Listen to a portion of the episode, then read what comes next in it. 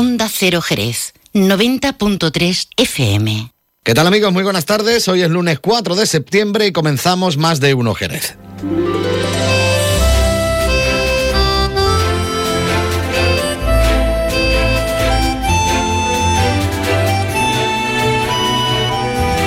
Más de uno Jerez. Leonardo Galán, Onda Cero. Servidor de ustedes, ya saben que estoy encantadísimo de poder acompañarles hasta la 1 y 35 minutos de la tarde para contarles muchísimas cosas como siempre aquí en Onda Cero y con eh, las manos mágicas de mi compañero Pepe García a los mandos de este avión que surca los cielos radiofónicos del mundo mundial a través de www.ondacero.es o directamente en su aparato de radio en el 90.3 de la frecuencia modulada. La lluvia ayer provocaba que desde el Parque de Bomberos de Jerez tuvieran que proceder al reconocimiento y evaluación de un edificio. Esto, la verdad es que hacía tiempo que no escuchaba yo que pasaba, por la caída de un rayo. ¿eh? Pegó el petardazo ahí a la bestia y provocó pues, muchos daños en la instalación eléctrica, en uno de los petriles de la azotea, por lo que tuvieron que ir a sanearlo un poco. Y bueno, también hubo dos o tres salidas por achique de agua en la vía pública. Es en una jornada, eh, la de ayer y hoy, jornada en la que conocemos los datos del desempleo. Después tendremos mucha más información al respecto, pero en Jerez, eh, bueno, pues ha subido el paro en el mes de agosto en 44 personas. Es habitual, por lo visto, que en agosto suba el desempleo. Tampoco han sido numerosas personas las que engrosan esas listas del paro, pero claro, esto siempre es todo muy relativo. Dice uno, bueno, 44 personas no son muchas. Que se lo digan a los 44 que se han quedado parados. La verdad es que me imagino que no les hará ninguna gracia. Comenzamos. Aquí y ahora, más de uno Jerez.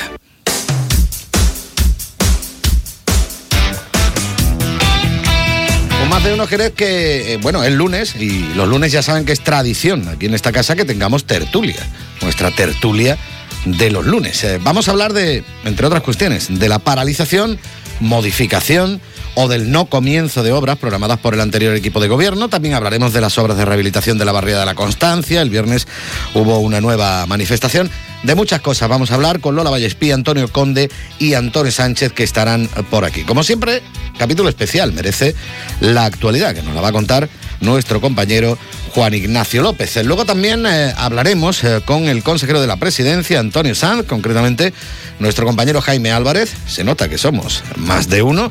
Y luego también estará con nosotros en el programa Francisco Zurita, el delegado de Cultura del Ayuntamiento de Jerez. Entre otras cuestiones habrá que hablar de las fiestas de la vendimia que empezaron, bueno, bueno, empezaron con una pedazo de exposición espectacular que pueden ver en los claustros de Santo Domingo, pero ya saben que cuando empiezan las fiestas lo que todo el mundo quiere es la pizza de la uva y al final se ha aplazado, es mañana, cuando podremos disfrutar con la pizza de la uva y además en el sitio donde habitualmente se ha hecho, que es en la, a las puertas de la, de la Catedral de Jerez.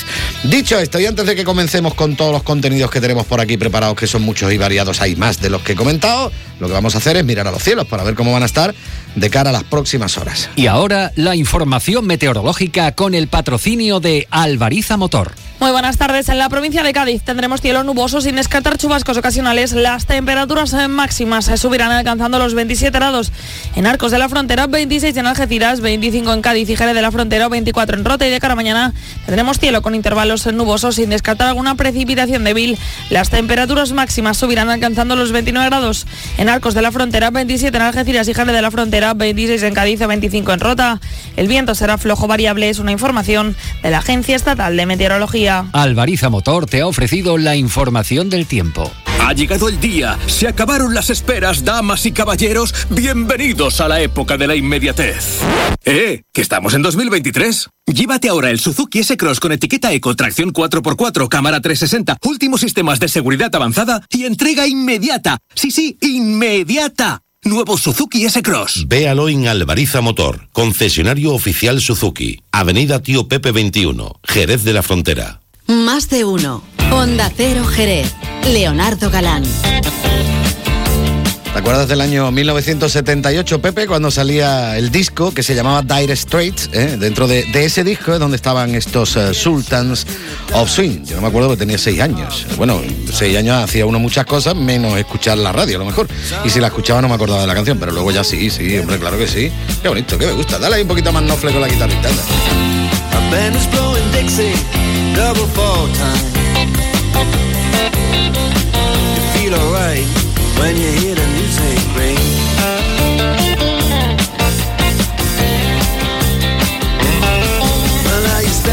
outside, but you don't see too many faces. Coming in out of the rain to hear the jazz go down. Competition in other places. Uh, but the horns, they blowing that sound. Way on down south. Way on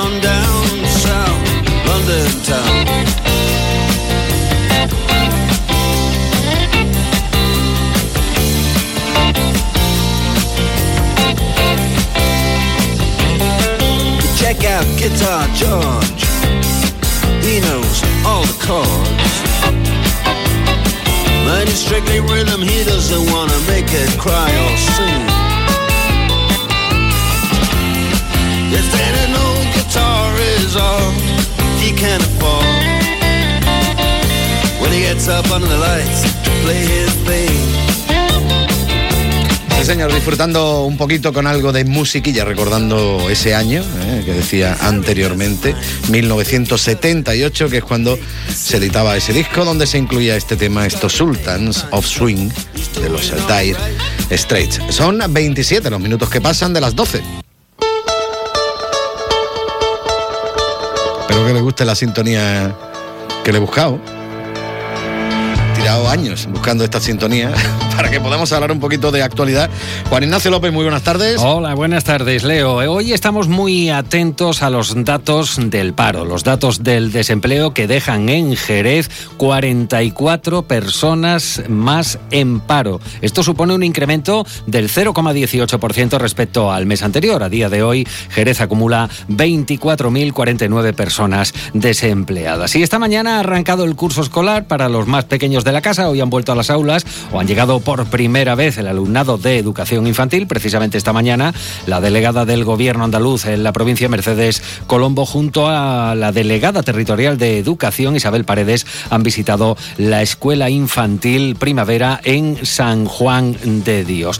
Por lo demás, hablamos de la Dana, que ha provocado este fin de semana que se activara la situación de preemergencia ante el riesgo de inundaciones en la provincia. De hecho, hubo alerta roja en la campiña. San José del Valle ha llegado a acumular hasta 170 litros por metro cuadrado y aquí en Jerez los bomberos han tenido que actuar por la caída de un rayo en un edificio. De hecho, la Agencia Estatal de Meteorología, como decimos, ya advertía a través del aviso rojo en la campiña, pues la ingente cantidad de agua que caía a mediodía. Y estamos pendientes, además, bueno, pues de en qué se traduce todo este, toda este agua que ha caído, especialmente en los embalses. Que esperar las filtraciones y escorrentías para conocer el efecto que han dejado las lluvias del fin de semana. En cualquier caso, el embalse que cuenta con mayor cantidad de agua embalsada actualmente es el de Guadalcacín, con algo más de 156 hectómetros cúbicos. Y por lo demás, hablamos del virus del Nilo. El ayuntamiento intensifica la vigilancia y fumigación al detectarse presencia del virus del Nilo en una trampa de vigilancia entomológica en el término municipal. Tomadas las medidas solicitadas por salud, que vuelve a realizar visita de verificación precisamente hoy lunes. Están funcionando las trampas, que eso para eso están, señor. Juan Ignacio López, muchísimas gracias. A usted, Te señor. Escuchamos después a la 1 y 35 minutos. 29 minutos que pasan de las 12. Están escuchando Onda Cero, que no se les olvide. Más de uno. Onda Cero Jerez. Leonardo Galán. La vuelta al cole es muy divertida con las Dunas Shopping. Vamos a por un año lleno de retos e ilusiones. Prepara la mochila de tu futuro. ¿Sabías que sorteamos tarjetas regalo para las compras? Participa en los sorteos de nuestro Instagram. Ya lo tenemos todo preparado para la vuelta al cole en las Dunas Shopping. Más de uno. Onda Cero Jerez. Leonardo Galán.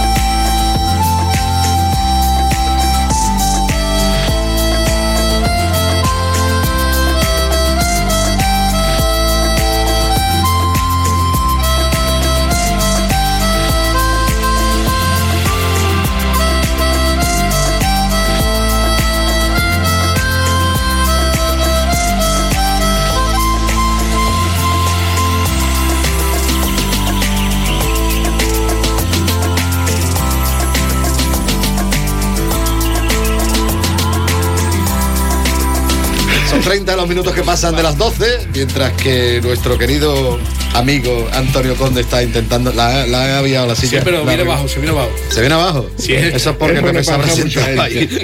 Bueno, que comenzamos tiempo de tertulia en esta jornada de lunes. Eh, bueno, ya he saludado a Antonio Conde. Buenas tardes, Antonio, oficialmente. Hola, buenas tardes. Hemos escuchado un poquito a Antonio Sánchez. Buenas tardes, Antonio. Muy buenas tardes. Y vamos a escuchar ahora a Lola Vallespí, que no la habíamos escuchado y estaba ella prudentemente callada. Muy buenas tardes. Buenas tardes. Y bienvenidos todos ¿eh? a este tiempo de tertulia para que hablemos de muchas cosas eh, que, por supuesto, están ahí en el run run general de la población. Así que hay que prestar atención. Primero que nada, hemos tenido un verano, ¿cómo? Porque yo ya os decía que quería que me hablarais un poquito del verano, de cómo lo habéis visto vosotros, porque se puede hablar mucho de los datos hoteleros, de que si había más personas, menos personas, más pernoctaciones, menos pernoctaciones, que si lo... ¿Cómo lo habéis vivido vosotros aquí en la ciudad? Hola, lo mismo me dice alguno, ¿no? Yo me fui y no he vuelto hasta hoy. No sé. A ver, Antonio, venga, empezamos por ahí. Yo he estado bastantes días aquí en Jerez y verano obviamente caluroso, como suele ser todos los meses de agosto, no sé si un poco más, un poco menos, pero bueno, caluroso.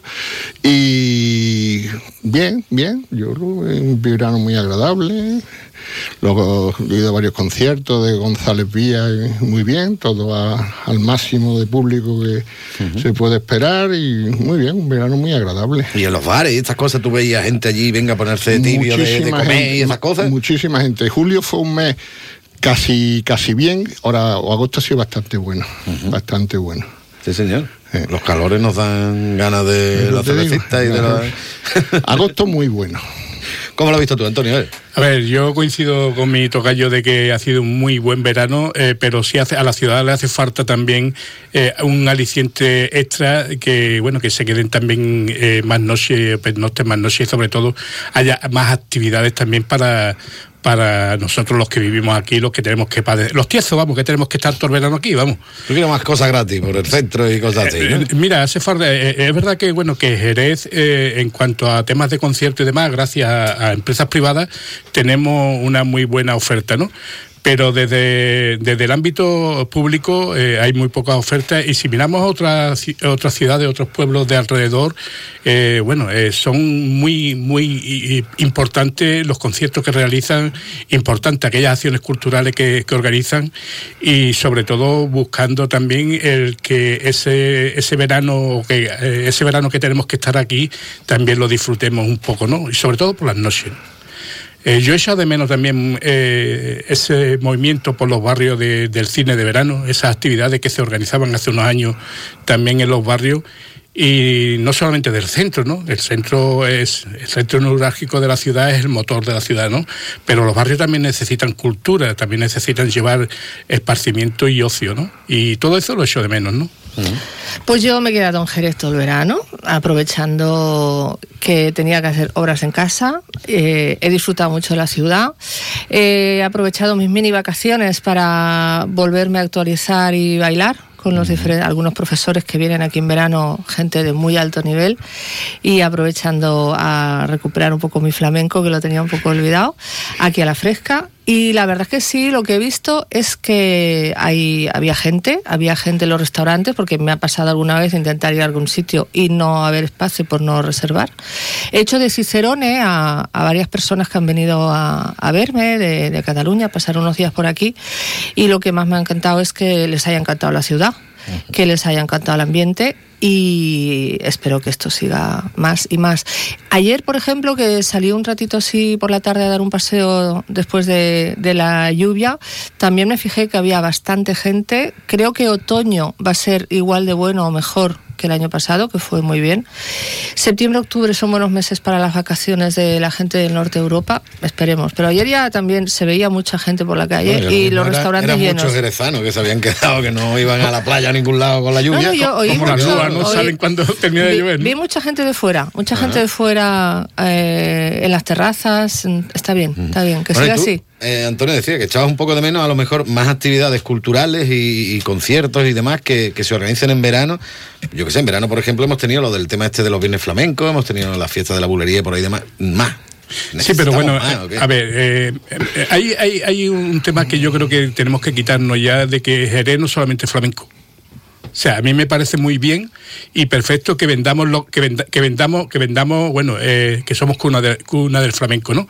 Pero también hay muchos grupos muchos grupos eh, eh, de aquí de la ciudad que despuntan y, actúan en otras poblaciones y sin embargo no les damos la oportunidad de a conocer en la ciudad donde, de donde son y donde han nacido, ¿no? Y yo, pues, bueno, te puedo decir, por ejemplo, que Luz Shopping, o sea, Luz Shopping organiza con- conciertos allí, conciertos Con muy buena programación, sí, efectivamente. Y sin embargo, y sin embargo, desde bueno, desde lo público no Que ya aquí en están la organizando el del año que viene. Efectivamente. O sea, eh, desde lo, hablemos desde el ayuntamiento no hay una apuesta, una apuesta firme y fuerte eh, por este tipo de, de- de actividades, ¿no? O sea, que ya digo, me parece muy bien el tema del flamenco, porque somos la cuna del flamenco, pero que Jerez no es solamente flamenco. Totalmente de acuerdo. De hecho, Jerez hay gente muy buena en muchas disciplinas. En música contemporánea hay gente de primer nivel. En el mundo del jazz, en el mundo del rock, y no miro a nadie. Eh, hay, hay grupos, y no solo música, ¿eh? también eh, tenemos que acordarnos de que hay eh, gente aquí muy buena a nivel del teatro. Y ya, bueno, no quiero explayarme con más disciplinas artísticas como la pintura, por ejemplo, la ilustración, el cómic. Mm, por lo que sé, por lo que sé, claro, esta programación estaba cerrada ya desde antes y entonces eh, ahora hay que trabajar en la nueva programación, pero vamos que el hecho de involucrar eh, e integrar otras disciplinas musicales creo que es clave, es clave. Bueno, el día 5 tenemos lo de la fiesta de la vendimia, ¿no? Actúa Macarines, que es un flamenco fusión, gente muy interesante. Yo lo he oído cantar en, en establecimientos y en fiestas privadas y actúa sobre tabla. mm, Que, que tampoco es flamenco puro. Pero vamos, como dato, la Escuela de Arte Ecuestre no ha tenido una entrada libre desde el 14 de junio. Efectivamente, Como dato. efectivamente. Porque he intentado ir varias veces y estaba ¿eh? lleno. Como dato. Es que yo- estoy de acuerdo que hay que apoyar todas las actividades culturales, todas las actividades culturales que valga la pena apoyar, ¿no? Porque hoy en día dice, es que a mí no me contratan, pero si te contratan y van 10, también hay que tenerlo en cuenta, ¿no? Mm, Yo creo que el, el- Jerez no es solo flamenco, eso es evidente. Eh, pero lo que llena Jerez es el flamenco. Mm. Jerez no es solo caballo, pero la escuela... La escuela en no los para. últimos dos meses y Una medio- administración pública tiene que prestar servicio, no, no generar dinero y ganar pero- dinero. Pero no desperdiciar servicios. No, no, nunca, no, pre- no, no, Hombre, presta- porque es que yo he visto, yo he visto por ahí cosas que hacen fuera, ¿no? Un poco más por cariz político que por cariz eh, artístico. Y, y bueno, dice, bueno, esto es una actividad artística y habrá costado lo mismo que... con- Es que, es que también hay que cuestionarlo, ¿no? El victimismo, el victimismo... ¿Cómo, lo sopesas tú eso? Sí, Eh, ¿eh? ¿Cómo sopesas tú? Pues que si has arte contratado a, una- a un grupo de gente, a un grupo de señores durante una serie de tiempo y llenan 50 y contrata a otro y van mil, yo creo que no hace falta Mira, yo tengo sopesar una- mucho desde mi punto de vista. Yo tengo una compañera que el otro día dijo gratuito, una ¿eh? frase que creo que es clave pa- en este momento. Eh, no, hay, no hay que apostar ahora que hemos ganado el Mundial. Hay que apostar para que ganemos el Mundial. Y eso lo dijo una, una compañera mía politóloga que trabaja el mundo, el mundo del deporte. O sea, no hay que apostar ahora por el, por el fútbol feminismo, eh, femenino que ha ganado el Mundial. Había que haber apostado antes para que ganara el Mundial. Eso pasa lo mismo. O sea, si van 10, habrá que apostar. Si organizas uno y no organizas más, ¿qué apuesta es la que Pero estás haciendo? Totalmente de acuerdo contigo, Antonio. Tendría, la ciudad tendría que haber apostado por diversificar la cultura. Vez tendríamos que empezar. Para eso hay- Totalmente hay de acuerdo. ¿no? Es decir, eh, por ejemplo, tú coges un grupo novel, si hablamos de música de cualquier estilo, lo que sea, un grupo novel, tú sabes que si lo contratas para una plaza no te van a ir 500 personas. Pero, si tú con la- contratas... la sala Paul, Pero si tú contratas se un grupo bueno Y, de- y y después pones de telonero al grupo Nobel, claro. la gente conoce al grupo Claro. novel, pero te lo va a llenar el otro grupo, ¿no? Digo que fórmulas como, como hay tal muchas fórmulas, muchas, muchas ¿no? ciudades que, que lo Hay que hacen de forma muy eh, diferente. Córdoba me parece, por ejemplo, una- un gran ejemplo de apoyo a los jóvenes talentos de la música. Córdoba, cuando he estado, eh, a nivel de eh, inversión dentro de espacios privados, pero ayudados desde lo público. Me parece un gran ejemplo, por ejemplo. San José del Valle en este verano. Aquí, aquí funciona lo- al revés. Bueno, aquí en muchísimos sitios. Lo público es lo que ayuda a lo privado. que San José del Valle ha hecho el festival de, de Carriles, ¿no? A- a- el robo agrario, ¿no? Eh, eh, un grupo de Paterna, otro grupo de, del Valle, otro grupo de, de la Barca de la Florida. Hace una apuesta por los grupos locales, ¿no? Bueno, no vamos a centrarnos tampoco única y exclusivamente en esto, porque luego vamos a hablar de cultura, que va a estar por aquí precisamente el delegado y hablaremos largo y tendido con él. Por cierto, en cuanto a, a jóvenes y demás, una buena noticia creo es que se vaya y vaya a continuar lo que es el certamen de, de jóvenes grupos, del 6 Grupo 6, que es una, una buena noticia, porque también es un escaparate precisamente para, para los más jóvenes. Así empieza, ¿no? Todo el mundo, ¿no? Con un concursito, a ver si tal, no sé qué, y luego ya si funciona, pues, pues para adelante, se van viendo funcionar. Vamos a hablar de obra, de no obra o de um, obras son amores, no sé. Porque es que mm, se Las está, de mi casa no, ¿no? se está hablando mucho.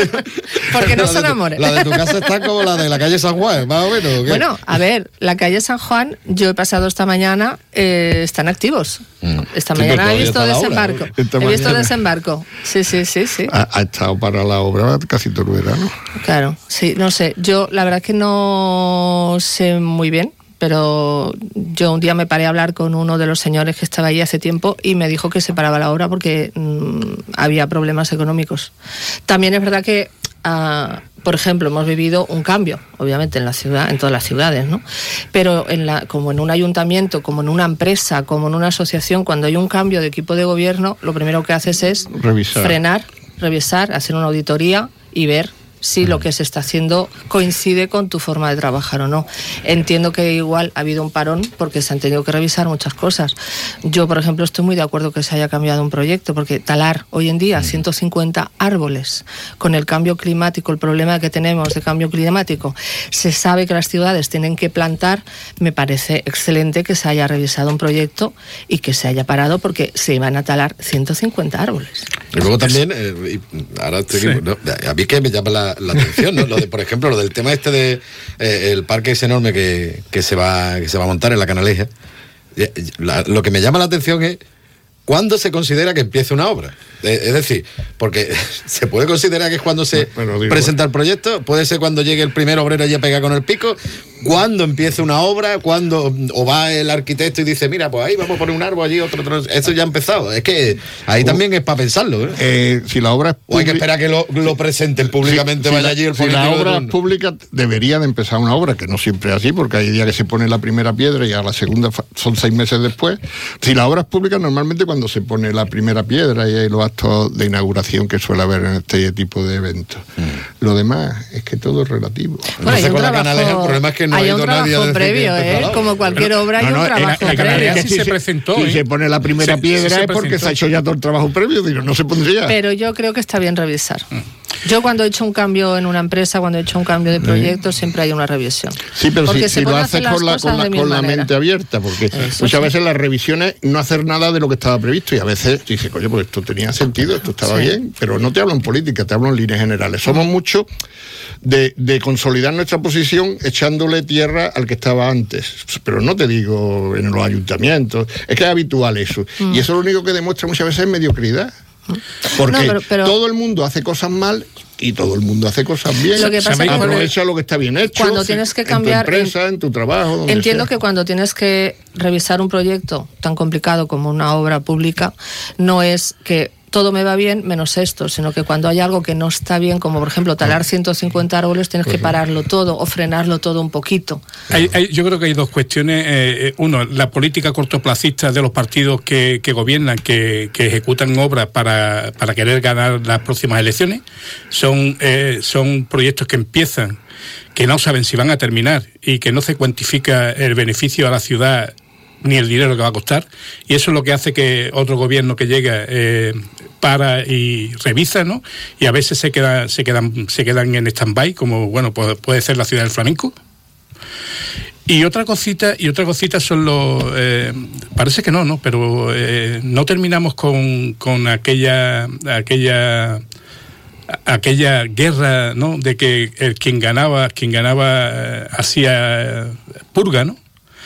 Seguimos, legislatura tras legislatura seguimos con las purgas. Seguimos con las purgas porque si hay un proyecto que identifica un partido político, eh, se intenta de, de solapar o se intenta de... ¿Tú crees que hay purga? Yo a mí no me bueno, Yo- nada más que hay que ver, na- nada más que hay que ver, eh, cada vez que entra un gobierno, eh, quita y mueve gente de un sitio a otro. O sea, yo a un, a un trabajador municipal lo que le pido es que trabaje. Mm.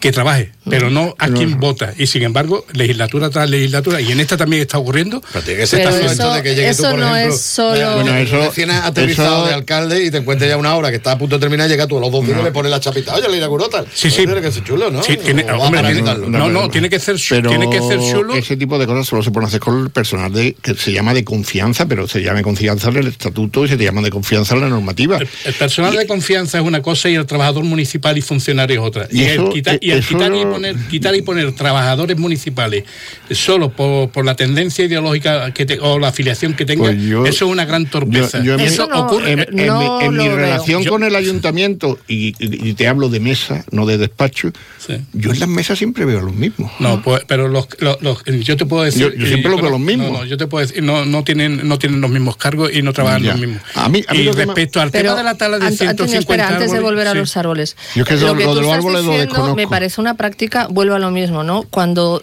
tú tienes un proyecto en una asociación, en una empresa privada, en un ayuntamiento, hay un cambio, se cambia el equipo directivo.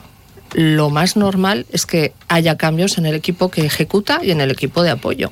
Pero eso pasa en todas partes, Sí, no solo en hablando- los sí, eh, ayuntamientos. estamos hablando de trabajadores, no, no, Claro, estamos hablando de una- trabajadores. Y estamos, es que eso traba- no y estamos hablando de, perso- de Antonio tendrá más información que yo Sí, porque sí, yo y además no con nombre, y apellido, con nombre y apellido, ¿no? De la purga que se está haciendo y no estoy, y yo estoy totalmente en contra. Y con la purga que se hizo anteriormente. Totalmente anteriormente, en contra. y anteriormente, total- por eso digo totalmente en contra. Y la que vendrá Respecto luego, al tema de los ¿o qué? 150 árboles, estoy totalmente de acuerdo contigo. Y además eh, fue una aberración en esta ciudad hacer un carril bici donde se cortaron 600 árboles. Totalmente. Fue una total aberración mirar por el medio ambiente cargándose el medio ambiente de la ciudad. Totalmente. Y haciendo obras donde se cargaban árboles Mira, también. no Ah, or- obras pagadas con dinero público de Europa que venían de fondos relacionados con el medio ambiente. Y hablo, por ejemplo, de los árboles de la corredera, que estuvieron Lola. tres meses con una lechada encima que se estaban muriendo. Lola, por ejemplo, mm, por Vera, que es una calle a la que tenemos que pasar para venir aquí, yo creo que por Vera ahora mismo es de las calles más bonitas de Jerez. ¿Pero Sí. por qué? Por los árboles que tiene, la sombra que da.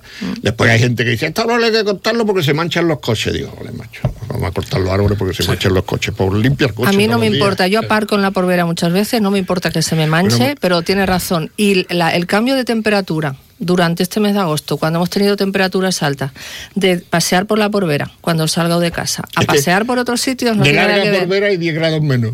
Es que es curioso, ¿eh? Pero es que lo hay. Mira, a mí lo que más me ha gustado de este verano y de, este, de estos últimos meses son dos cosas. Que para mí siempre me había molestado. La primera, que los andaluces no, eh, no éramos unos vagos y dormíamos la siesta. Ahora, ¿qué hace en Alemania? Unas temperaturas muy altas, resulta que ya no somos unos vagos y dormimos la siesta. Eso es un estrés térmico y es muy positivo. Sí, señor. Dormir- un, día, un día habrá que hacer una tertulia sobre los cambios de nombre que se han ido haciendo sobre No, muchísimas no, cosas. Es que ¿eh? cuando la siesta la duermen los alemanes y lo recomiendan los médicos alemanes y algunas empresas alemanes porque hay 35 grados en Alemania, que eso no lo han visto en su vida, resulta que los andaluces ya tenemos estrés térmico, no hemos sido unos vagos toda la vida. Y otro tema que dentro de todo pues me ha gustado es que Andalucía era roja, Andalucía siempre ha sido roja. Y Andalucía, pero eso lo decían los de derecha o los que no eran del PSOE cuando ganaba el PSOE. Y ahora Andalucía que se ha convertido en de derecha. Conclusión, la gente vota lo que le da la gana, cuando le dé la gana, y no tiene más ideología política que lo que él ha visto y ha percibido durante una serie de años. Y los que queremos interpretar eso estamos en nuestro derecho, pero también está en su derecho eso como el de las encuestas, ¿no? ¿Cómo se llama ese que dicen que siempre fallan las Mi- encuestas? mi- Michavil, ah, bueno, sí, no, El, eh, el sí, eh, ¿no? Fue el eh, único que acertó. En la última las clavó, ¿no? Y- y claro, pero es que aquí hay mucha gente viviendo de decir lo que yo pienso, lo que tú piensas, lo que aquel piensa y lo que pensamos todos. Y también hay muchos catedráticos de barra de bar. ¿eh? Y yo creo que tenemos que empezar a ser más prudentes en nuestros eh, comportamientos, en nuestras opiniones y en nuestra, eh, los tertulianos, no nosotros, que yo creo que nosotros somos aficionados, no somos profesionales, pero yo veo a los tertulianos profesionales mm, haciendo panegíricos y, y diciendo cosas que las que, vamos, yo, en lo poco que sé, que, que yo me muevo un poco en el mundo jurídico, dicen unas barbaridades, pero la dicen con una solvencia que yo hasta mismo dudo. Yo, yo a veces he tenido que ir al libro a mirarlo, digo, esto no es así, porque es que me hacen dudar a mí. Y yo creo que eso es una cosa muy buena este verano. Pero lo que más me ha gustado es lo de la siesta y lo de que Andalucía era, era, era socialista. Lo de la, lo de la siesta. Yo lo de la siesta me la apunto. Ha Sí, sido sí, muy sí. bueno. En. Alemania Ya todo el mundo haciendo siesta. Europa. Muy bien. Y no los vagos de los andaluces. ¿Qué vago? ¿Ahora qué pasa? ¿Cu- qué- ¿Quién va a trabajar a 40 grados a las 4 de la tarde? Que parecéis tontos. Yo Ahora comparto- tenéis 40 grados, a Ya. ver qué pasa. Comparto con mi tocayo el tema de bueno de que de los tertulianos en cuanto a que el mismo tertuliano es, es politólogo, es vulcanólogo, es jurista, El médico, mismo, el, mismo, médico, el mismo. ingeniero de caminos, canales y puertos, Nosotros arquitecto, llevamos- lo que quiera. sí, Sí, no- no hay problema, aquí se habla de todo. Nosotros llevamos desde la Asociación de Politólogos de una Andalucía, ¿no? llevamos una lucha constante de que en las mesas de análisis de- eh, donde hace- se hable de política o de la gestión pública haya un politólogo, que es la persona que eh, está más formada para, para ese tema. ¿no? Bueno, pues eh, tenemos un lobby que, bueno, aquí, compañero, un lobby de, de- bueno, de personas de los medios de comunicación que, que no nos dejan entrar. Y después hay una nueva, una nueva profesión que la de comunicólogo. El comunicólogo, el comunicólogo sabe de todo. Comunicólogo, Ese sabe que de todo. comunicando, sabe ¿te de todo. Comunicólogo Sí. ahora. Comunicólogo. Pero bueno, eso yo, es que eso es muy habitual en nuestra sociedad, mm, mm, de, de que se improvisen nuevas... Pero el problema es que antes, ¿cuántas tertulias había? y cuántas- Había cinco o seis, pero es que hay 200.000. Es que necesitan gente. Que, yo si tuviera que hablar de política, pues, pues, pues, bueno, llamo a uno que esté especializado en esto. Se supone que lo tendrá más estudiado que uno que se dedica a medicina, ¿no? Pero no, que va, porque eso es, eso es, es que si vas tú no sabe nadie lo que vas a decir. Y si no sabe nadie lo que vas a decir, ¿para qué te van a llamar? Si os parece, hablamos de, de la obra de la Asunción. Yo, yo ahora eh, quería hablar de. Porque ya como nos metamos con la Plaza Venus, entonces es un no acabar. ¿no? ¿Y la Plaza Yo no sé ya pasa cuántos miles de años llevan esperando para las obras y cuando parecía que iban a empezar las obras, ahora no van a empezar todavía tampoco. O no han empezado, o han empezado y no nos hemos enterado, no lo sé. Pero mm, no, es que ahí también habría que darle mucha vuelta. ¿Cómo, cómo puede empezar y no Sí, enterarnos? Reconocer el trabajo de, de- de Antonio Salado, eh, que es una persona que lleva muchos años. Cuando yo estuve en política, yo estuve varias veces visitando la Plaza Venú y sacamos, bueno, eh, eh, la gravedad que hay aquello de que se pueda hundir, eh, porque aquello, aquello se, ha, se ha apuntalado. Pero las vigas están totalmente podridas de la Plaza Venus. O sea, ahí hay un peligro que, bueno, que puede, cualquier día puede ocurrir algo. Y Antonio Salado es una persona que lleva muchos años eh, reivindicando el arreglo y sobre todo eh, denunciando el peligro que están viviendo. O sea, las vigas están podridas. Sí, está- decir que llevan, podridas. llevan podridas mucho tiempo. Eso es que se le ha dejado. filtración de agua. Se han pasado muchos años hasta que ha llegado a este nivel. Para el que no sepa, igual en la Plaza Venus, esto está en San Ginés, que eran unos aparcamientos subterráneos. y arriba, ya, ya, ya. era eh, como están en, lo diré en el Almendral, por ejemplo, que se ve también igual, ¿no? Que tienen la. Lo que pasa que allí también. Pues aquí hubo problemas de filtraciones y demás, y entonces se hacía peligroso incluso andar por encima de la plaza, ¿no? Pues llevan muchísimos años ahí esperando. Pero claro, ahí había un vecino también, eh, un vecino de ellos, un problema con los vecinos, porque como la plaza era privada, era de los propios vecinos, tenían que estar todos los vecinos de acuerdo para que se le metiera mano, y había vecinos que ya habían fallecido, y los era una historia. De todas formas, bueno. había una, una solución que se planteó hace, hace muchos años y además eh, fue lo planteó nuestro tocayo Antonio Zardaña, que era la de la de que los vecinos cedieran aquello y se arreglara, se arreglara la plaza y se, se le cediera por, por un tiempo a una, a una gran superficie que era la que iba a ejecutar toda la obra. Eso se quedó parado, no sé por qué se quedó parado. Y bueno, y lo que aquello ha estado muchos años, eh, la plaza ha estado vallada porque no se podía transitar por arriba, ¿no? Eh, se acondicionaron, se acondicionaron unos pasillos para que entraran en, en- en- en su La bloque, en vivienda. su vivienda, y esto ha estado, ya digo, yo te puedo decir que por lo menos, esto lleva por lo menos 15 o 16 años, lleva el tema de la Plaza. Venus, de la Plaza Venus, eh, y sobre todo denunciando, ya digo, reconocer el trabajo de Antonio Salado. Pero aquí lo que habría que hacer un monumento es a, a las, a las asociaciones de vecinos. Sí. A, a esas personas que han dedicado toda su vida ¿eh? fuera de la política, bueno, si alguno está en política, eso no desvirtúa ni desmerece a nadie, pero siguen peleando día a día y, y porque claro... Y sin ganar un duro. Yo, yo- yo- un ¿eh? porque Que yo te acabo de preguntar fuera de micrófono dónde está la Plaza Venus, pero es que, es que esas asociaciones de vecinos y esa gente que lo que pretenden mejorar a sus vecinos, a sus ese- eso hay que hacerle un monumento. Eso, eso sería una ciudad que le hiciera un monumento a ese tipo de personas que son luchadoras y bueno, Hay- hay- se, hace, cantidad se- se de- hace reconocimiento, se hace un reconocimiento a, a líderes, a líderes de, de la asociación Sí, de vecinos. a- al representante vecinal. Hay, hay reconocimientos que se han hecho y, y la verdad que estoy to- totalmente de acuerdo contigo. Yo estuve en el mundo vecinal, yo estuve 12 años en el mundo vecinal y, y sí te puedo decir que dedicas muchas horas para solucionar los problemas de tu barrio. Y, nadie pro- te lo agradece. y na- no, no es que no te lo agradezcan los poderes públicos, es que tus propios vecinos. El vecino. A nada que se le levante una cera ya está cabreado contigo. sí. Dice, pero bueno. Y además, y además yo siempre decía que, que cuando venía el político a visitar el barrio, que bueno, que no viniera a mi casa encima para engañarme, ¿no?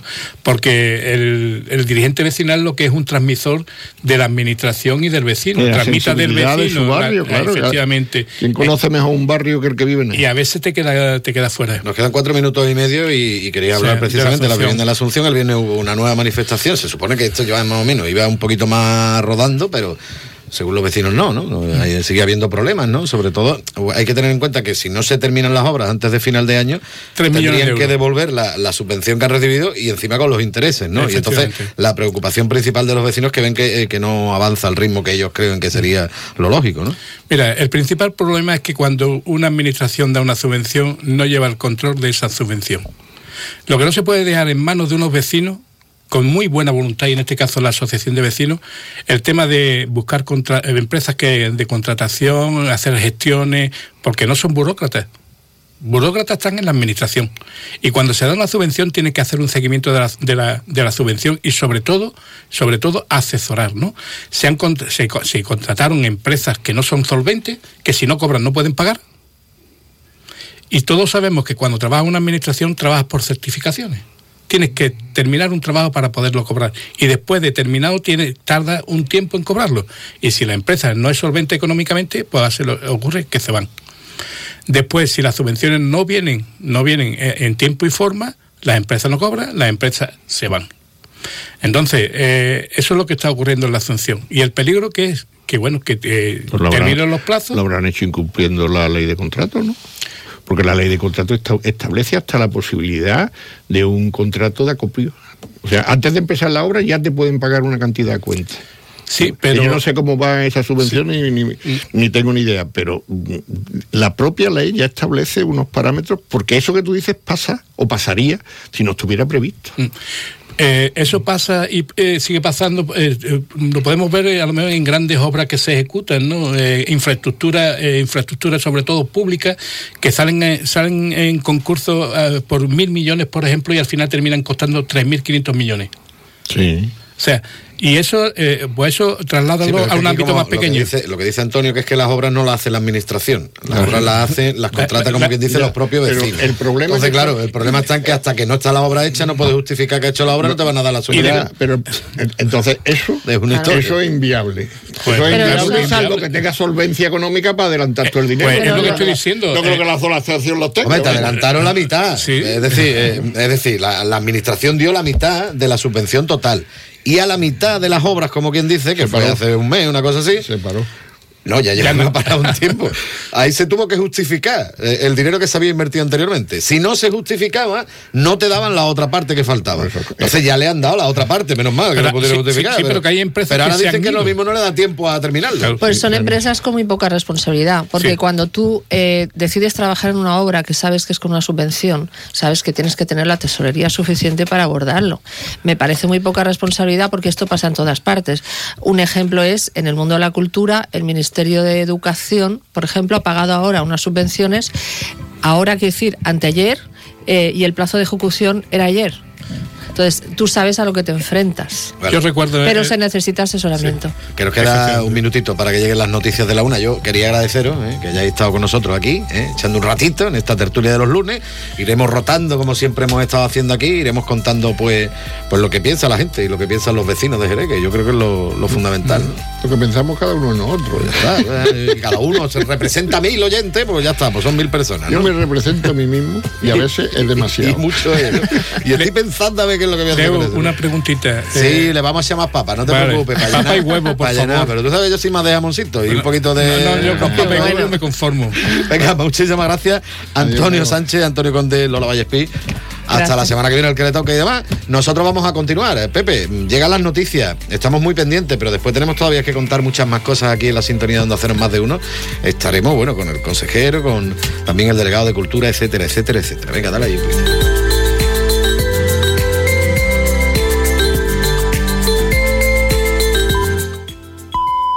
Es la una de la tarde, mediodía en Canarias.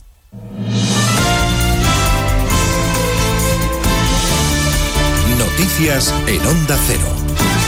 Buenas tardes, les avanzamos a esta hora algunos de los asuntos de los que, como siempre, vamos a hablar con detalle a partir de las 2 en Noticias Mediodía. Empezamos por las muchas consecuencias y efectos que está dejando la Dana. El temporal se va marchando, pero ha impactado de lleno en comunidades como Cataluña, Castilla-La Mancha o Madrid, donde se sigue buscando a dos personas. Una de ellas, un anciano de 83 años que fue arrastrado por la corriente cuando se encontraba en las inmediaciones de la residencia en la que vivía.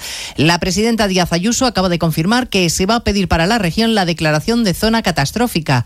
Redacción en Madrid, Marisa Menéndez. Continúa en Madrid la búsqueda del hombre desaparecido ayer cuando el vehículo en el que viajaba cayó al río Alberche en Aldea del Fresno. Iba con su familia, su mujer y su hija aparecieron anoche y el hijo de 10 años lo han encontrado esta mañana. La presidenta regional Díaz Ayuso se ha desplazado al centro de mando instalado en la localidad. Era una familia, creo que de Alcorcón, que tiene aquí una segunda vivienda y que ayer salieron de sus viviendas, por- de su vivienda, preocupados por la, por la crecida de la inundación y fue ese motivo por el que se cogieron su coche y que encontraron al niño, como todos saben, esta mañana a primera hora. El pobre pues habrá pasado toda la noche, imagínense, encaramado a un árbol. Además, la Guardia Civil está buscando en Villamanta desde anoche a un hombre de 83 años que fue arrastrado por la corriente cuando se encontraba en las inmediaciones de su residencia. En Castilla-La Mancha hay que lamentar al menos dos víctimas mortales y el alcalde de Toledo también confirma que va a pedir la declaración de zona catastrófica por el desastre que ha generado el temporal. Redacción en Toledo, Eva Martínez. El alcalde de la capital, Carlos Velázquez, ha avanzado que va a pedir esa declaración de zona catastrófica para poder iniciar los trabajos necesarios para restaurar la movilidad en las principales vías de la ciudad y también va a habilitar un millón de euros para paliar los daños. A esta hora Toledo sigue sin servicio público de autobuses. 26 autobuses se han visto completamente afectados, están completamente inservibles, pero además en esta base es donde está el suministro de gas para el resto de autobuses que estaban prestando los servicios y que no pueden seguir prestándolo porque se ha roto. El barrio más afectado ha sido el del polígono, donde se han realizado hasta 30 rescates de personas. A partir de las dos recorreremos las zonas más afectadas por esta dana que está ocasionando un sinfín de problemas en las carreteras, en el transporte ferroviario, en viviendas y en garajes inundados. Ha pedido, por cierto, el ministro de Interior que no se frivolice con la peligrosidad de este temporal después de las críticas surgidas a la alerta roja que emitió Protección Civil en Madrid, donde la lluvia caída ayer no fue tanta como indicaba la Se ha referido además Grande Marlasca a la reunión que esta mañana mantiene en Bruselas la vicepresidenta Yolanda Díaz con el fugado de Waterloo. Respecto a la reunión a la que hace referencia Yolanda Díaz, actúa como representante, como dirigente, como líder de Sumar, pero evidentemente nada que ver su actuación con el Partido Socialista. Evidentemente actúa como eh, dirigente de Sumar y toma la decisión como dirigente, como líder de Sumar. El gobierno se desmarca, por tanto, de este encuentro que, por cierto, hasta este lunes tampoco conocían en Podemos y que casualmente tiene lugar un día antes de que Puigdemont confirme su lista de exigencias para apoyar la investidura de Sánchez. El presidente en funciones se ha mostrado hoy convencido y optimista de que va a conseguir los apoyos que le hacen falta para repetir en Moncloa, aunque al presidente manchego García Paje le cuesta trabajo asumir que su partido acabe cediendo a la amnistía. Se lo contaba Alsina esta mañana en más de uno. Yo desconozco cuál es la posición de mi gobierno y del PSOE, ¿no? En primer lugar, más que una amnistía, es una autoamnistía, porque son necesarios sus propios votos para aprobarla. Y esto realmente me cuesta creer que se asuma que no vulnera el principio de igualdad ante la ley. O sea, que cualquier delito con un voto más en el Congreso se puede amnistiar. A partir de las 2 de la tarde hablaremos además de los datos del paro del mes de agosto, que no han sido buenos porque hay más desempleados y menos cotizantes. En el gobierno minimizan las cifras, explicando que el efecto del fin del verano se va moderando. La COE sostiene, en cambio, que esto confirma que el mercado laboral se frena y el presidente de los autónomos, Lorenzo Amor, lamenta la mala noticia. No es buena noticia que suba el paro, que se pierda empleo, que caigan los autónomos y que tengamos menos empresas. Eh, esto, aunque es habitual en el mes de agosto, hay que decir que lo ocurrido en el agosto del año 2023 pues nos devuelve a la realidad desde el punto de vista de que nos alejamos de esa cifra que todos ansiábamos llegar de 21 millones de afiliados a la seguridad social. Les contaremos también a partir de las dos el encuentro del Comité de Crisis convocado por Igualdad hoy ante el repunte de casos. El último, el de una mujer en Jaén. La Guardia Civil apunta que la pareja de la víctima cometió el crimen y después se suicidó. Redacción en Andalucía, Jaime Castilla.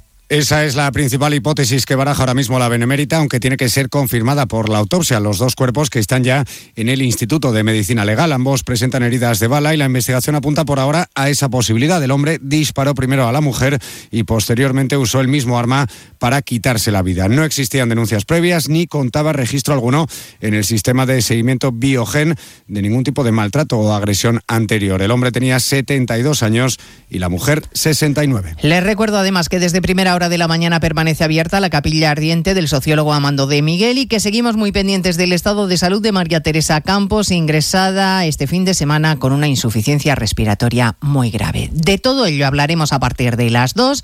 Ya saben que es el momento en el que resumimos la actualidad, en este caso de este lunes 4 de septiembre. Elena Gijón, a las 2, Noticias Mediodía.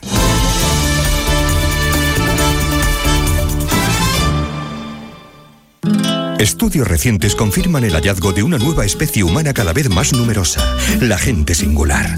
Personas indistinguibles entre la multitud pero con actitudes extraordinarias. Y usted podría ser uno de ellos. ¿Prefiere el diálogo a la confrontación? ¿Padece de buen humor generalizado? ¿Presenta una increíble curiosidad por el mundo que le rodea? Si tiene alguno de estos síntomas podría ser parte de la gente singular. Y tenemos el programa de radio perfecto para usted. De lunes a viernes de 3 a 7 de la tarde en Onda Cero, Julia en la Onda radio plural de la gente singular.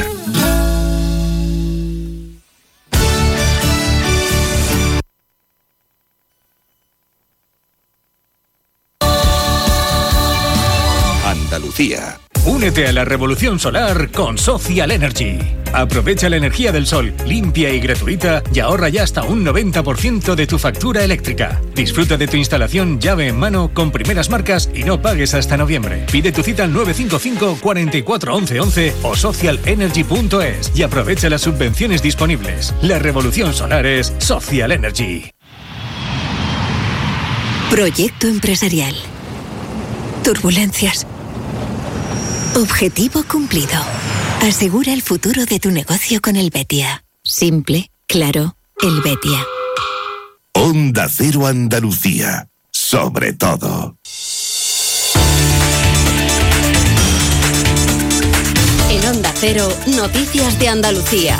Jaime Castilla. Buenas tardes, hacemos hasta ahora un avance de la actualidad de Andalucía de este lunes 4 de septiembre y comenzamos con el caos que a esta hora continúa en la estación de tren de Santa Justa de Sevilla debido a las cancelaciones y retrasos de trenes a causa de las fuertes lluvias de este pasado domingo en Madrid y Toledo. Centenares de pasajeros permanecen todavía en la estación, algunos incluso han pasado la noche allí a pesar de que ya se ha restablecido la conexión con la capital. Denuncian que Renfe no se ha ocupado de ellos ni tampoco ofrece la suficiente información. Lluvias que han provocado centenares de avisos de emergencia en diferentes partes de la comunidad, especialmente en la provincia de Cádiz, donde era activado el aviso rojo este domingo. Diferentes municipios han sufrido fuertes inundaciones. Onda Cero Cádiz, Carmen Paul. Sobre todo en Arcos de la Frontera, Paterna y San José del Valle, donde una fuerte tromba de agua provocaba en la barriada del Arcornocalejo el derribo de dos casas enteras, afortunadamente sin tener que lamentar daños personales. Un agua que, sin embargo, no sirve todavía para aliviar la grave sequía que sufre Andalucía. Precisamente en Córdoba hoy tiene lugar el segundo día de la reunión informal de ministros de Agricultura de la Unión Europea, en la que la sequía no ha sido incluida en la agenda. Onda Cero Córdoba, Anabel Cámara. La sequía no se incluye en la agenda de esta reunión, pero seguro estará presente al tratar el papel de las nuevas tecnologías como herramienta para una agricultura más resiliente frente al cambio climático. Así lo ha asegurado el ministro en funciones, Luis Planas, que esta mañana ha visitado junto al resto de ministros europeos la finca experimental de proyectos de excelencia agronómica en la Universidad de Córdoba. También este lunes hemos conocido los datos de paro del pasado mes de agosto que dejan 2.882 nuevos desempleados en la comunidad con respecto al mes de julio, aunque baja en tasa interanual interanual, la cifra total se queda en 696.255. En sucesos en Jaén, la investigación sobre el hallazgo de los cadáveres de un hombre y una mujer con disparos en una vivienda del municipio de Villanueva del Arzobispo este pasado domingo apunta a un nuevo caso de violencia machista. Onda Cero Jaén, Pepe Cortés. Todo apunta a que el hombre pudo disparar a la mujer y luego se disparó a él. Esa es la principal hipótesis que barajan los investigadores y que ahora debe ser confirmada por el resultado de la autopsia y otras pruebas. Recordemos que este matrimonio fue hallado muerto en el día de ayer en Villanueva del Arzobispo. Ella nació en 1970 y el varón en 1965. Seguimos ahora con el repaso de la actualidad del resto de provincias y lo hacemos por Almería. En Almería, inicio de temporada con embajador de excepción de Almería y padrino de Onda Cero en esta nueva andadura. El cantante David Bisbal no decepciona y nos cuenta también los últimos detalles sobre el estreno del próximo documental sobre los 20 años de su carrera. Se estrenará el próximo 17 de octubre. En Ceuta, el Hotel Municipal Puerta de África seguirá cerrado tras el incendio originado este fin de semana en el interior de una de las habitaciones. Los huéspedes ya han sido reubicados, mientras que los bomberos valoran los daños del incendio en el interior del inmueble y es que, según fuentes de la Policía Nacional, todo apunta a que se habría producido de manera accidental. En Granada hoy los sindicatos se han concentrado por la muerte de un trabajador tras quedar atrapado en la prensa hidráulica de una planta de reciclaje en Alendín. Culpan a la empresa de graves deficiencias en las instalaciones y piden a la Fiscalía que investigue lo sucedido. Ya son 11 los trabajadores muertos en accidentes laborales en este año. En Huelva, la Guardia Civil continúa investigando la identificación por ADN en el Instituto Anatómico Forense de los restos óseos humanos encontrados este fin de semana en Almonte y Punta Umbría. Cabe destacar que no existían denuncias previas en Huelva por desapariciones. En Málaga, Manuel Soria y Maxiliano Lubic son los dos jóvenes que desaparecieron el pasado domingo 27 de agosto cuando salieron con una tabla de paddle surf. En estos momentos, la familia Ignacio Soria, hermano de Manuel, pide que vuelva a salir el helicóptero en la búsqueda de estos dos jóvenes. Y en Sevilla permanece detenido el hombre de 45 años acusado de asesinar presuntamente a su expareja, una mujer de 46, este domingo en su domicilio del barrio de La Macarena. Más noticias de Andalucía a las 2 menos 10 aquí en Onda Cero. Onda Cero. Noticias de Andalucía. La Federación Andaluza de Municipios y Provincias te acerca a las novedades de lo que más te preocupa. Empleo, salud, medio ambiente y sostenibilidad, ciudades inteligentes, participación ciudadana, cultura y patrimonio. Tienen más información en famp.es. Nos encanta viajar, nos encanta Andalucía. ¿Te vienes a conocerla? Iniciamos nuestro viaje cada miércoles a las dos y media de la tarde y recorremos Andalucía contigo. Gente Viajera Andalucía, un programa de turismo, actualidad, gastronomía, tradiciones y buen humor en Onda Cero. Con la colaboración de la Consejería de Turismo, Cultura y Deporte de la Junta de Andalucía. Te mereces esta radio. Onda Cero, tu radio.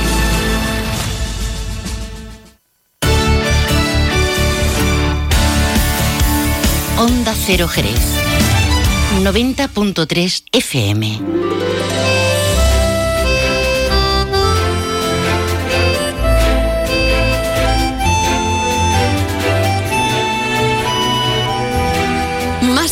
Jerez. Leonardo Galán, Onda Cero.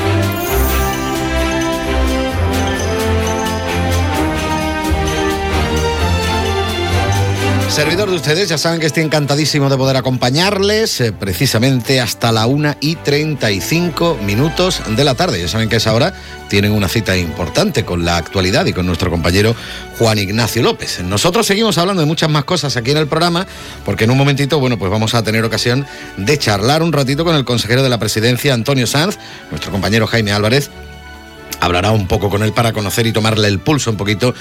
Bueno, pues se puede decir a este inicio de curso, ¿no? De, curso político también, en toda la provincia de Cádiz. Y hablaremos con Francisco Zurita, el delegado de Cultura del Ayuntamiento de Jerez, que también estará por aquí por los estudios de Onda Cero aquí en Más de Uno, para, para hablar, entre otras cuestiones, obviamente, de las fiestas de la vendimia. Porque estamos en fiestas, Pepe, ¿tú no te habías enterado? Pues deberías de enterarte, ¿eh? Estamos en las fiestas de la vendimia que comenzaban ya la pasada semana con la inauguración de una exposición muy interesante en los claustros de Santo Domingo, pero que hay muchas, muchísimas actividades que también ha habido durante el fin de semana, pese a la lluvia. Lo que no se ha celebrado pese a la lluvia ha sido la tradicional pisa de la uva que se va a hacer mañana, ¿vale? A las puertas de la catedral. Luego hablamos de, de todos estos temas y de muchos más en un más de uno, que la segunda parte del programa yo quiero poner un poquito de musiquita para animarnos después de tanta palabra. Este tema de, a ti te encanta, yo lo sé, de Patrick Hernández, este Born to be Alive, porque hay que decirlo así, Born to be Alive, ¿eh? es como lo decía en el año 1979. Mira, una curiosidad, cuando este hombre estuvo en Nueva York para hacer el espectáculo y toda la historia y estuvo contratando a los que iban a bailar en ese espectáculo que iba a salir en televisión, pues una de las bailarinas que se presentó a la prueba fue Madonna. ¿eh? Para que veas tú lo que ha llovido desde este Born to be Alive. Dale un poquito, venga.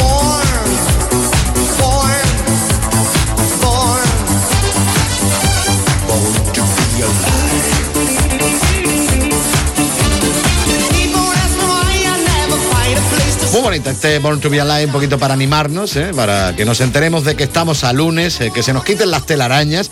Algunos han empezado a trabajar hoy, ¿eh? después de las vacaciones del verano. Otros tuvieron que trabajar el viernes, ¿vale? Que era el día uno. Pero, pero más de uno estaba pendiente en el día de hoy. Tenían unas caritas por la mañana, que no vean. ¿eh? Bueno, hacemos una mini pausa y enseguida continuamos contando de más cosas en más de uno. Venga. Más de uno. Honda Cero Jerez. Leonardo Galán. El nuevo Mitsubishi ASX puede ser ese coche que ves aparcado en la puerta de un colegio, o en lo alto de una montaña, o surcando la autopista hacia la puesta de sol. Puede ser personal, todo tuyo, o familiar, o el vehículo oficial de un equipo de fútbol sala. Puede ser híbrido, enchufable. Sí, el nuevo Mitsubishi ASX puede ser lo que tú quieras, pero es un Mitsubishi. Véalo en Alvariza Motor, concesionario oficial Mitsubishi, Avenida Tío Pepe 21, Jerez de la Frontera. Más de uno. Honda Cero Jerez. Leonardo Galán. Luce Shopping, el mayor centro outlet de la provincia de Cádiz, patrocina este espacio. 16 minutos que pasan de la una, como decía anteriormente, nuestro compañero Jaime Álvarez, que va a charlar un poquito con el consejero de la presidencia, con Antonio Sanz.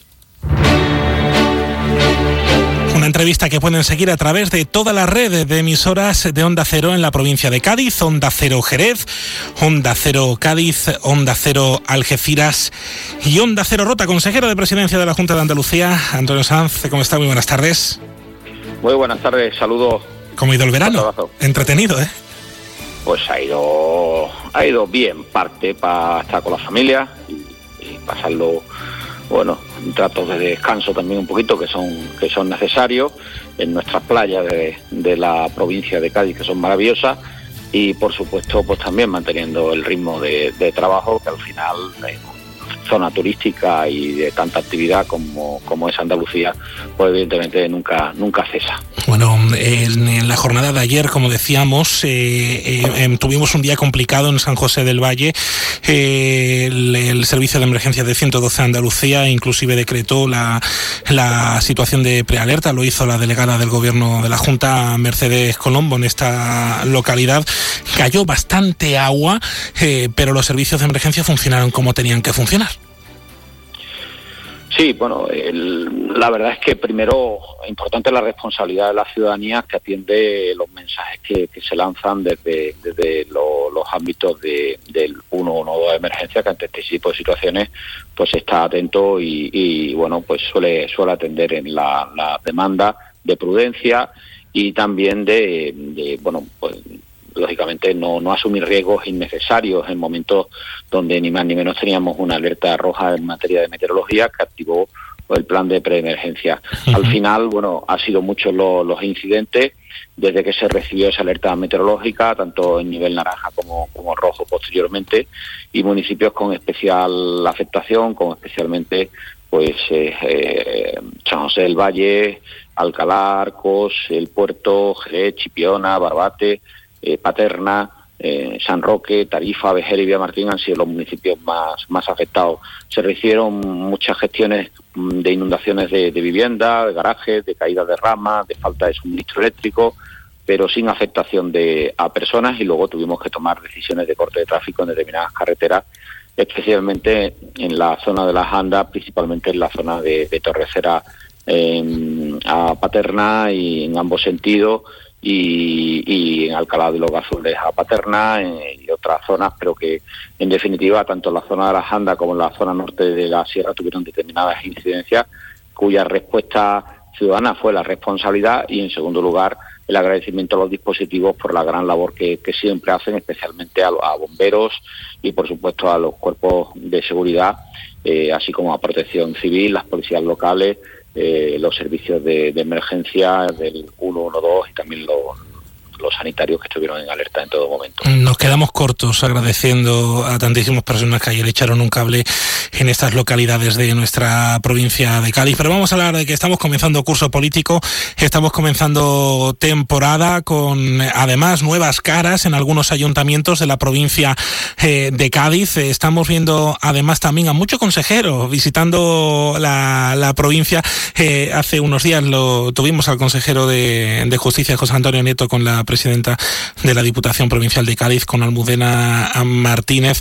Estamos ahora un poco, no sé si usted lo calificaría como reiniciando las relaciones con, con algunos gobiernos o, es que siempre ha estado la Junta allí y nunca se ha encontrado un feedback aquí en los gobiernos que ahora han cambiado de color.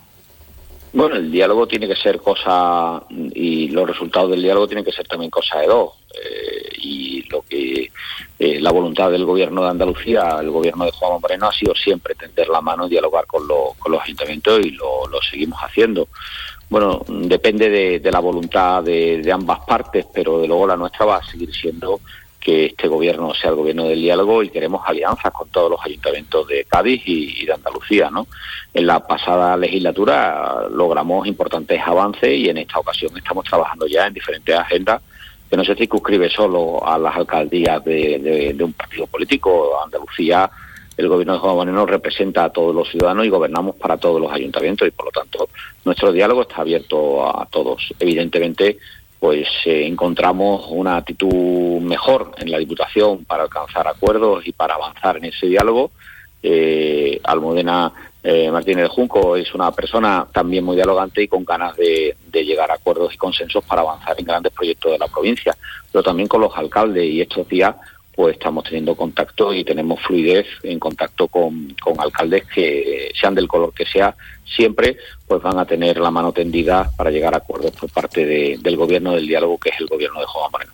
Eh, consejero, eh, en esa reunión precisamente del consejero de Justicia en Cádiz, eh, bueno, tuvimos dos, una en Jerez y una en Cádiz, en Cádiz con la presidenta de la Diputación, Almudena Martínez, y en Jerez con la alcaldesa de Jerez, con María José García Pelayo, para dos de los proyectos que creo yo que más duelen en el tejido anímico, por lo menos, de Jerez y de Cádiz, en las ciudades de, de la justicia. 22 años en concreto desde que se presentó el primer proyecto de la ciudad de la justicia para Cádiz y otros tantos para el proyecto de la Ciudad de la Justicia mm, de Jerez. El de Cádiz creo que tiene ya fecha y hay algunos partidos de Cádiz que critican esa fecha porque dice que va a comenzar en 2025. Bueno, la verdad es que eh, me ha sorprendido alguna reacción porque no ha cambiado ningún plazo de lo que inicialmente y siempre se había dicho. Eh, lo importante es que esto es un camino imparable y el resultado final es que ahora, con seguridad, Cádiz va a contar con la Ciudad de la Justicia que hace tantos años se demandaba y se reclamaba. Eso es un compromiso, eso, eso es una certeza. Lo que está claro es que hay que seguir los trámites administrativos oportunos y el consejero de Justicia en ningún momento ha cambiado ni ha modificado la planificación que inicialmente conocían todos los sectores, que conocía el, el ayuntamiento de la ciudad y que conocía bueno pues todo el colectivo judicial o jurídico en, la provincia de Cádiz, por lo tanto, y en la ciudad de Cádiz. Por lo tanto, estamos hablando de un compromiso irrenunciable, imparable, del gobierno de Juan Moreno, que es una prioridad para esta legislatura y que, lógicamente, con los plazos previstos, lo importante es la certidumbre de que vamos hacia adelante. Y en Jerez, por lo que se ha venido a cumplir es un compromiso adquirido por la Junta de Andalucía, por el gobierno de Juan Moreno, y se confirma el problema era que el anterior gobierno local de Jerez no tenía interés en la ciudad de la justicia lo gobernaba antes el Partido Socialista y nunca propuso una cesión de suelo que ahora se puede hacer realidad por un cambio de voluntad y de compromiso de la actual alcaldesa María José García Pelayo, que en lugar de buscar polémica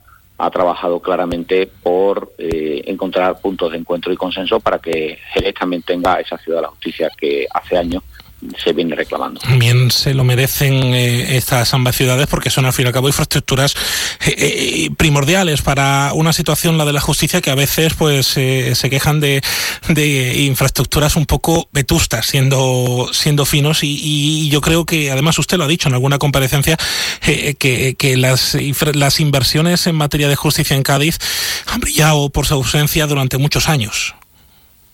Bueno, es que mm, yo creo que el cambio de gobierno de Juan Moreno lo que ha significado respecto a la etapa socialista es que antes vivíamos de maquetas, ¿no? Y vivíamos de anuncios. Hoy vivimos de, de, de, realidades imparables, como es la Ciudad de Justicia, como va a ser el futuro hospital en la ciudad de Cádiz, porque son compromisos que desde luego ya empiezan a avanzar es verdad que luego tiene sus trámites administrativos, pero lo importante es que estamos ante una carrera imparable. No hay marcha atrás y no hay freno. Y nunca se había arrancado. Ahora sí se ha arrancado y por lo tanto cuando ya estamos hablando de que se, se elabore el proyecto de la Ciudad de la Justicia, estamos hablando de pasos de gigante. Nadie se puede saltar, lógicamente, que pueda existir un proyecto de ejecución. Oye, pero son pasos decididos y claros en favor de que sí o sí Cádiz va a contar como Jerez con la Ciudad de la Justicia después de tantos años de incumplimiento y de promesas falsas de la etapa del Partido Socialista en el gobierno de la Junta. La provincia de Cádiz que tiene y sigue arrastrando un problema con el desempleo. Hoy también hemos conocido las cifras, eh, ha aumentado un poco, 219 desempleados y desempleadas más, y de hecho donde más eh, problemas eh, en ese sentido hay, donde mm, se puede decir que hay más municipios donde han crecido el paro es en el campo de Gibraltar. usted decía, hay un problema, se han presentado muchos planes de apoyo a esta comarca. ¿Qué hace falta? A los datos, los datos están aquí.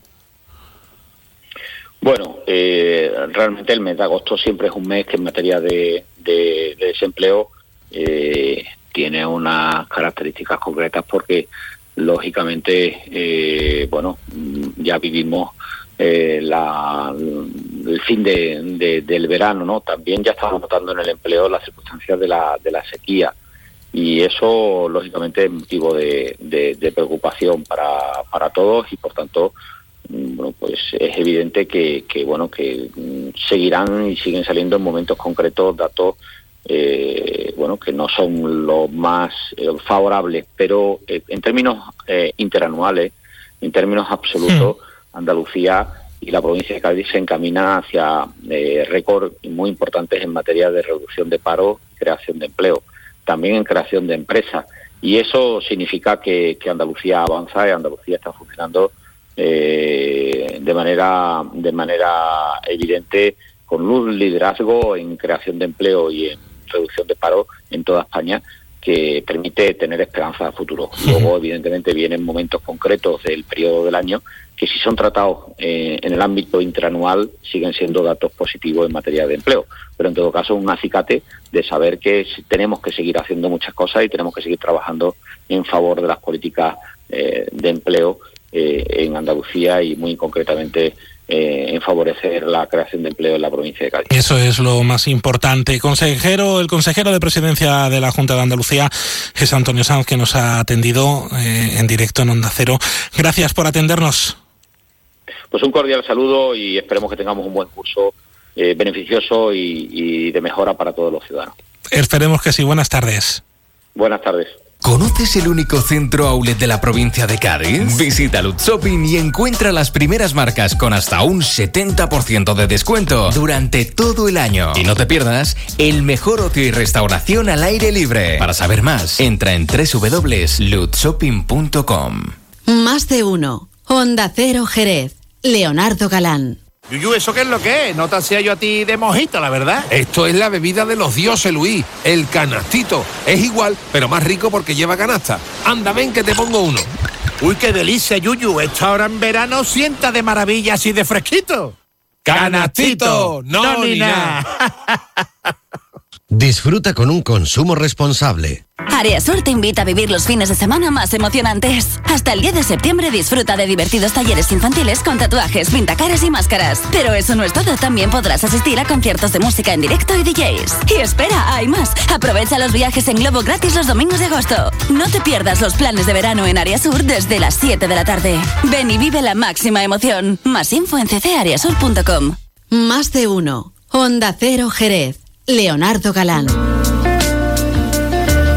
Que le gusta esta sintonía nueva a mi compañero Pepe García, qué bonito. ¿eh? Bueno, son 29 los minutos que pasan de la una, además corriendo. ¿eh? Tenemos que ir ya con el delegado de Cultura, con Francisco Zurita, que está aquí el hombre esperando. Don Francisco, muy buenas tardes. Muy buenas tardes, Leonardo. Que estamos de fiesta, estamos en Sí, las señor. fiestas de la vendimia. Sí, señor. ¿Algún año recuperaremos la feria de la Y vendimia? además con lluvia, que hace mucha falta. También viene bien. Hombre, por favor. Hombre, sí señor, viene bien, viene bien.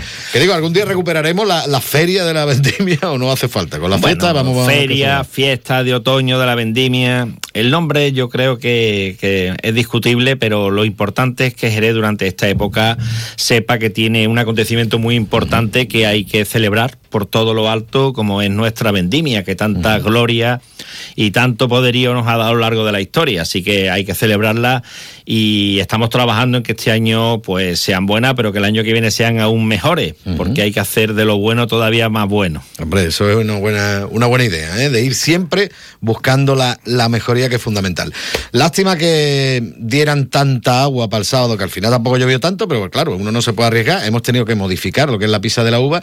Porque parece que no estamos de fiesta hasta que no llega la pisa de la uva, pero por ejemplo la exposición que tenemos en los claustros, impresionante, ¿no? Fantástica. Eso sí está allá, ¿eh? Eso que no se lo pierda nadie, porque ah, eh, aparte de la, de la categoría de los artistas que, que pintan cada una de las botas, eh, es que merece la pena eh, verlas en sí mismo, ver cómo han quedado, ver lo que representan, ver que esta colección queremos que año a año se vaya incrementando. La verdad es que esta es una de las, de las mm, exposiciones que nadie eh, se debe perder, ni Mm. propio ni extraño. Mm.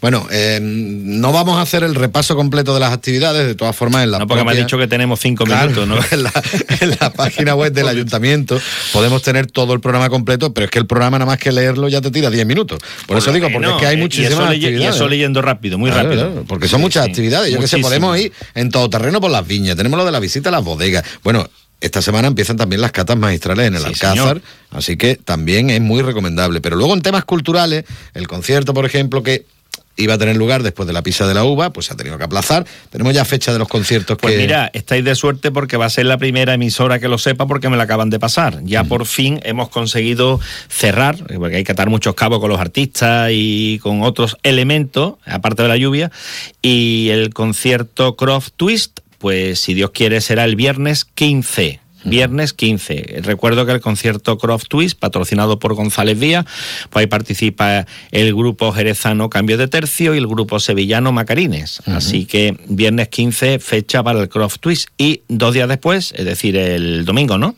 Domingo 17, pues está previsto celebrar el concierto eh, Vendimia a los Barrios, que en esta ocasión recaía en, la, en, la- en dos barriadas jerezanas, una de ellas en La Cartuja, pues el de La Cartuja, que no se pudo celebrar, será el día 17. Así que primicia en esta emisora porque el destino así lo ha querido. Porque ha tocado y porque está aquí, ¿no? Si hubiera estado en otro lado le tocaría a otro. no Pero lo digo nada. con toda la transparencia del mundo. Estamos trabajando contra reloj pues para que se solucionen estos, estos pequeños eh, desarreglos por culpa de la lluvia, pero bueno, eh, La lluvia hay que buscar siempre- soluciones. siempre es bienvenida, Hombre, por así favor, que- en esta tierra, como no llueva, vamos a tener un serio problema. mal, Así que llueva, que llueva, no- nunca llueva, gusto de todo, evidentemente, pero bueno, eh, este concierto que se iba a hacer en una fecha, pues se hace en otra, con lo cual, pues eh, lo podremos también Luego de- también disfrutar. enmarcado dentro de lo que son las fiestas de la vendimia tenemos lo del rock and roll, ¿no? Esto que organizan del Rock and Roll Club también. Rock and Cherry. Yo- Rock ro- and Cherry, pues ¿eh? sí, también tenemos conciertos chulo, eh, en varias plazas jerezanas. eh,